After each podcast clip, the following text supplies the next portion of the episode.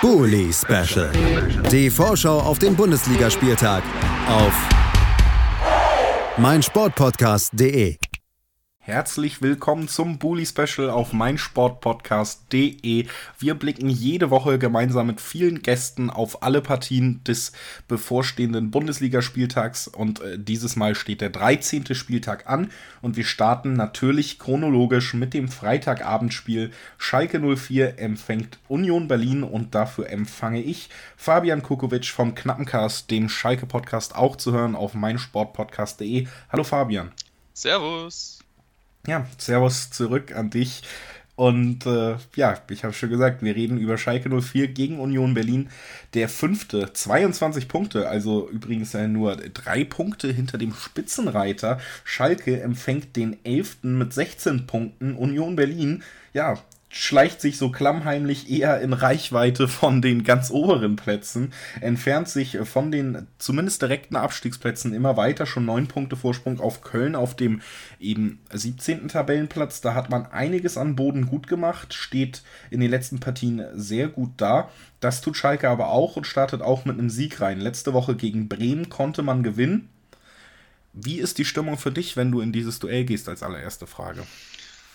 Oh, Stimmung ist eigentlich äh, sehr, sehr positiv. Ähm, also gerade dieser Sieg gegen Bremen, der richtig, richtig wichtig war, gerade nach dem äh, 3 zu 3 gegen die Fortuna aus Düsseldorf, äh, gibt es, glaube ich, wenig, dass Schalke-Fans gerade den Mut abspricht. Gerade ähm, wieder mit einem, ja, man muss es ja sagen, eine, eine Einzelaktion äh, von Amina Ried, die da wieder den Sieg einleitet. Also es gibt im Moment wenig, äh, was Schalke-Fans so den Mut abspricht. Allerdings muss man natürlich betonen, Union es läuft so ein bisschen unterm Radar gerade, hat, unter der, äh, hat von den letzten sechs Spielen fünf gewonnen, äh, davon das, äh, die Niederlage in München bei den Bayern. Also Union sollte man auf gar keinen Fall unterschätzen. Äh, das kann richtig spannend werden am Freitagabend, aber grundsätzlich gehe ich absolut positiv da rein. Absolut positiv und das ja auch zu Recht. Ich habe es eben schon angesprochen, fünfter Platz, 22 Punkte nach der letzten Saison, jetzt nach 13 Spieltagen, ganz anderes Bild, kann man, denke ich, auf jeden auf Fall jeden so Fall. festhalten. Das fühlt sich dann wahrscheinlich einfach äh, schon äh, deutlich besser an. Ich glaube, das kann jeder nachvollziehen. Wie ist denn die Selbsteinschätzung jetzt, wenn man nach zwölf Spieltagen, die gespielt sind, so auf die Tabelle guckt, wenn man sieht, man steht auf dem fünften Platz, wenn man aber eben auch noch im Hinterkopf hat, wo man herkommt und dass es natürlich auch noch Sachen zu verbessern gibt. Steht man da, wo man hingehört? Profitiert man eher davon, dass vieles noch sehr eng ist, dass gute, äh, nicht, dass Schalke kein guter Verein ist, aber dass, äh, dass Vereine, die man weiter oben vielleicht gesehen hätte, noch ein bisschen strugglen, dass jetzt man ja nicht nur auf dem fünften Platz steht, sondern auch mit Freiburg einen Verein vor sich hat, den man da zum Beispiel auch nicht gesehen hätte, der durchaus in Reichweite ist. Wie ist die Selbsteinschätzung auf Schalke?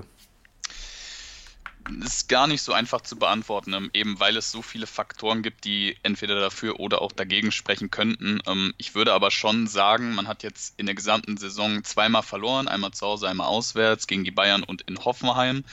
Und ich habe in dieser Saison noch kein Spiel gesehen, wo ich wirklich sage, okay, Schalke hat wirklich ein schlechtes Spiel abgeliefert. Ähm, klar gab es ein besseres und mal ein schlechteres Spiel, aber kein Spiel, wo ich wirklich nachher unzufrieden war. Auch zum Beispiel das 3 zu 3, äh, 3, zu 3 gegen Düsseldorf, wo ich im Stadion war.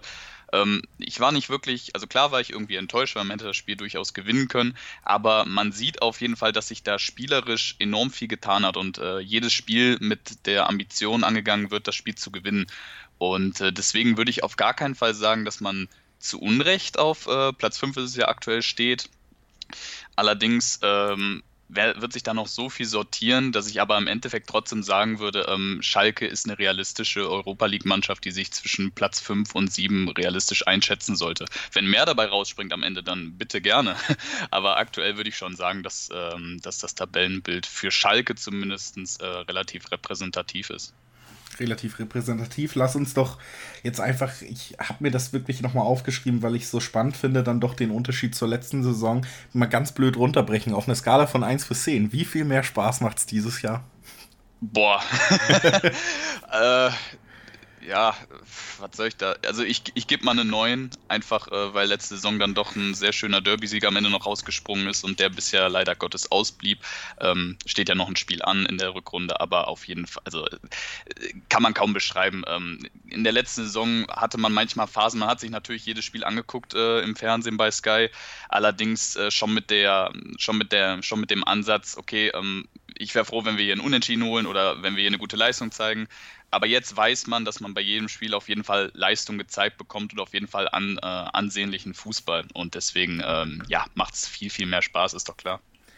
Ansehnlicher Fußball ist nicht unbedingt immer das Stichwort für Union Berlin in dieser Saison. Aber ich glaube schon, dass beide Teams eins gemeinsam haben und das ist, dass sie sich durch einen sehr hohen Arbeitsaufwand, durch den, den Willen zum Einsatz auszeichnen in dieser Saison. Und dann reden wir jetzt eben auch nochmal über den Gegner, über Union Berlin. Ich habe es angesprochen, 16 Punkte mittlerweile, den Tabellenführer letzte Woche 2 zu 0 zu Hause auch schlagen können, unter anderem ja auch Borussia Dortmund schlagen können zu Hause. Also man zeigt, dass man gegen Teams aus der oberen Tabellenhälfte bestehen kann. Und man sieht äh, beständig auch eine Entwicklung in dieser Saison, die nur vom Beißen, nur vom Kämpfen hinweg eben so langsam in die Richtung geht, dass man sich auch spielerisch in dieser Liga zurechtfindet, dass man eine ganz klare Philosophie hat, die natürlich noch auf Einsatz basiert, die aber auch immer wieder Schritte nach vorne macht und eben dafür sorgt, dass man sich jetzt nicht direkt im untersten Sumpf befindet, was vielleicht viele von dem Aufsteiger aus Berlin in der ersten Bundesliga-Saison der Geschichte des Vereins erwartet haben. Was glaubst du, kommt da für ein Gegner jetzt in dieser Verfassung auf euch zu? Ich glaube, du hast den wichtigsten Punkt schon gesagt. Äh, von den genannten 16 Punkten hat äh, Union 12 zu Hause geholt. Ähm, ich glaube, für Union ist die alte Försterei einfach die Geheimwaffe. Ähm, wenn man sich da anguckt, wie Teams wie Hertha oder Gladbach da teilweise im Laufe des Spiels aufgetreten sind, weiß man gar nicht, woran es liegt, äh, ob es eben am Ende an der äh, phänomenalen Stimmung dort am Ende liegt. Aber die alte Försterei ist für Union auf jeden Fall die Geheimwaffe, um aktuell äh, in der Liga ein richtig gutes Bild zu zeigen. Auswärts äh, konnte man bisher nur einen Sieg meines Wissens nachholen und ähm, deswegen weiß ich nicht, ob man die Form von Union jetzt so, ähm, so weiterführen kann. Ich glaube schon, dass es ein enorm schwieriges Spiel für Schalke sein wird, eben auch deswegen, weil äh, Union definitiv eher den Schritt nach hinten geht, ähm, aus der Defensive kommen wird und Schalke dann eher ähm, das Heft in die Hand nehmen muss. Aber es ist doch auffällig, dass äh, Union zu Hause doch nochmal ein anderes Gesicht zeigt als eben auswärts. Das auf jeden Fall. Du hast auch die Statistiken angesprochen, die das deutlich untermauern. Dennoch natürlich ein Team, was es jedem Gegner schwer macht, gerne Fußball, gerne Fußball zu spielen gegen sie. Stehen tief, stehen kompakt, sind bereit, jeden Weg mitzugehen und ähm, werden dafür sorgen, dass Schalke eben selber das Spiel machen muss. Du hast ihn schon angesprochen. Spieler wie Amin Harid, der dann eben diese individuelle Klasse auch in Einzelaktionen hat. Wie wichtig ist der genau in solchen Partien? Ja, ähm, wenn wir jetzt einfach mal ein paar Partien aufzählen, ähm, schießt das entscheidende Tor zum 3-2-Sieg in Augsburg, schießt das entscheidende Tor zum 2-1-Sieg gegen Mainz, äh, beide in den letzten fünf Minuten, soweit ich noch äh, mich erinnern kann. Äh, jetzt auch gegen Bremen kurz vor der Halbzeit den äh, enorm wichtigen Treffer zum 1-0 gemacht. Also ich glaube, ohne Amina Ried wären einige, Konto, äh, einige Punkte weniger auf dem Konto von Schalke 04 und ähm, damit will ich gar nicht sagen, dass alles auf ihn zugeschnitten ist, beziehungsweise er alleine auch äh, dafür verantwortlich ist. Ähm, aber es ist doch, ähm, es, es wäre eine Lüge, wenn man sagen würde, er hätte nicht einen großen Anteil daran. Deswegen ähm, kann man seinen Wert aktuell ähm, fast gar nicht beschreiben. Er macht in jedem Spiel ganz wichtige Läufe, ganz wichtige Schritte, dribbelt und hat eine Technik, wie es kein anderer Spieler von Schalke aktuell hat. Soweit würde ich schon fast gehen. Ähm, und deswegen äh, hat er natürlich eine enorme Wichtigkeit äh, im Spiel von Schalke 04 enorme Wichtigkeit, hat auch die Defensive in jedem Spiel und über die haben wir in den letzten Wochen immer so ein bisschen, ja, zurückhaltender geredet, das als die große Baustelle von Schalke betitelt. Wie sieht es denn da personell aus? Entspannt sich da langsam wieder was? Fängt sich das langsam, diese, diese Problemstelle dann doch im Schalker Spiel?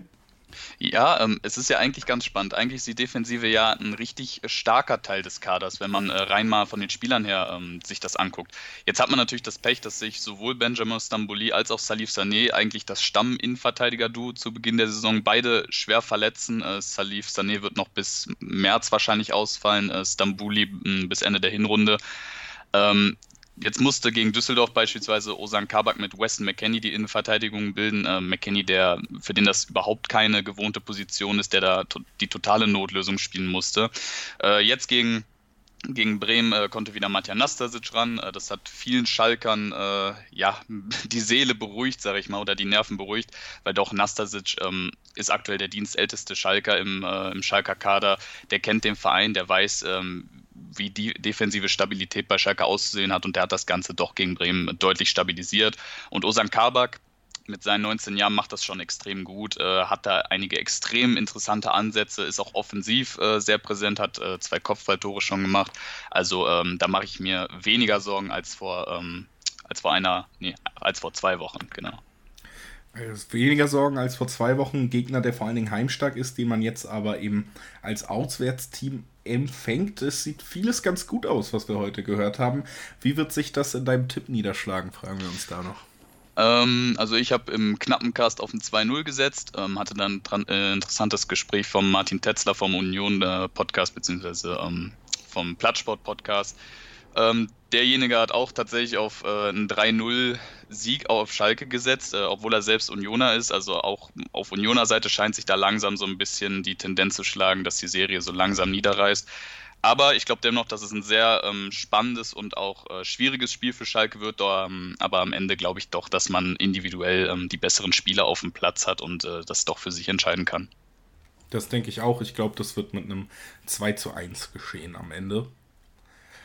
Und äh, damit werden die drei Punkte auf jeden Fall auf Schalke bleiben. Man ja, zumindest punktuell kann gleichziehen mit dem jetzigen Tabellenführer mit 25 Punkten und dann fragen wir dich, wenn es so weitergeht, bestimmt auch nochmal in in diesem Format, wie viel Spaß das jetzt macht, auf einer Skala ja, von 1 bis 10. Ja, weil, wird, enorm, wird enorm spannend zu sehen sein, ähm, unter anderem auch, weil Gladbach und Freiburg und äh, Leverkusen äh, und äh, Bayern München aufeinandertreffen. Also da werden auf jeden Fall im oberen Tabellendrittel Punkte gelassen.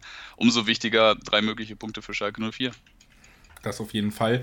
Viel Erfolg dabei und danke, dass du heute als erster Gast im Bully Special dabei warst. Wir hören uns gleich noch wieder mit, äh, gleich noch, wir hören uns noch sehr oft wieder heute. Das war ja erst das erste Spiel. Mit dem ersten Samstagspiel hören wir uns gleich wieder TSG Hoffenheim gegen Fortuna Düsseldorf. Das besprechen wir mit Luis Löser. Also bleibt dran. Gleich gibt es das nächste Spiel. Aber natürlich erstmal vielen Dank, dass du dabei warst, Fabian. Ach, immer wieder gerne. Das freut mich zu hören. Bis gleich. Bully Special. Die Vorschau auf den Bundesligaspieltag auf meinsportpodcast.de. Der Knappencast mit Fabian Kukowitsch. Der Podcast zu den Königsblauen. Jede Woche neu auf meinsportpodcast.de.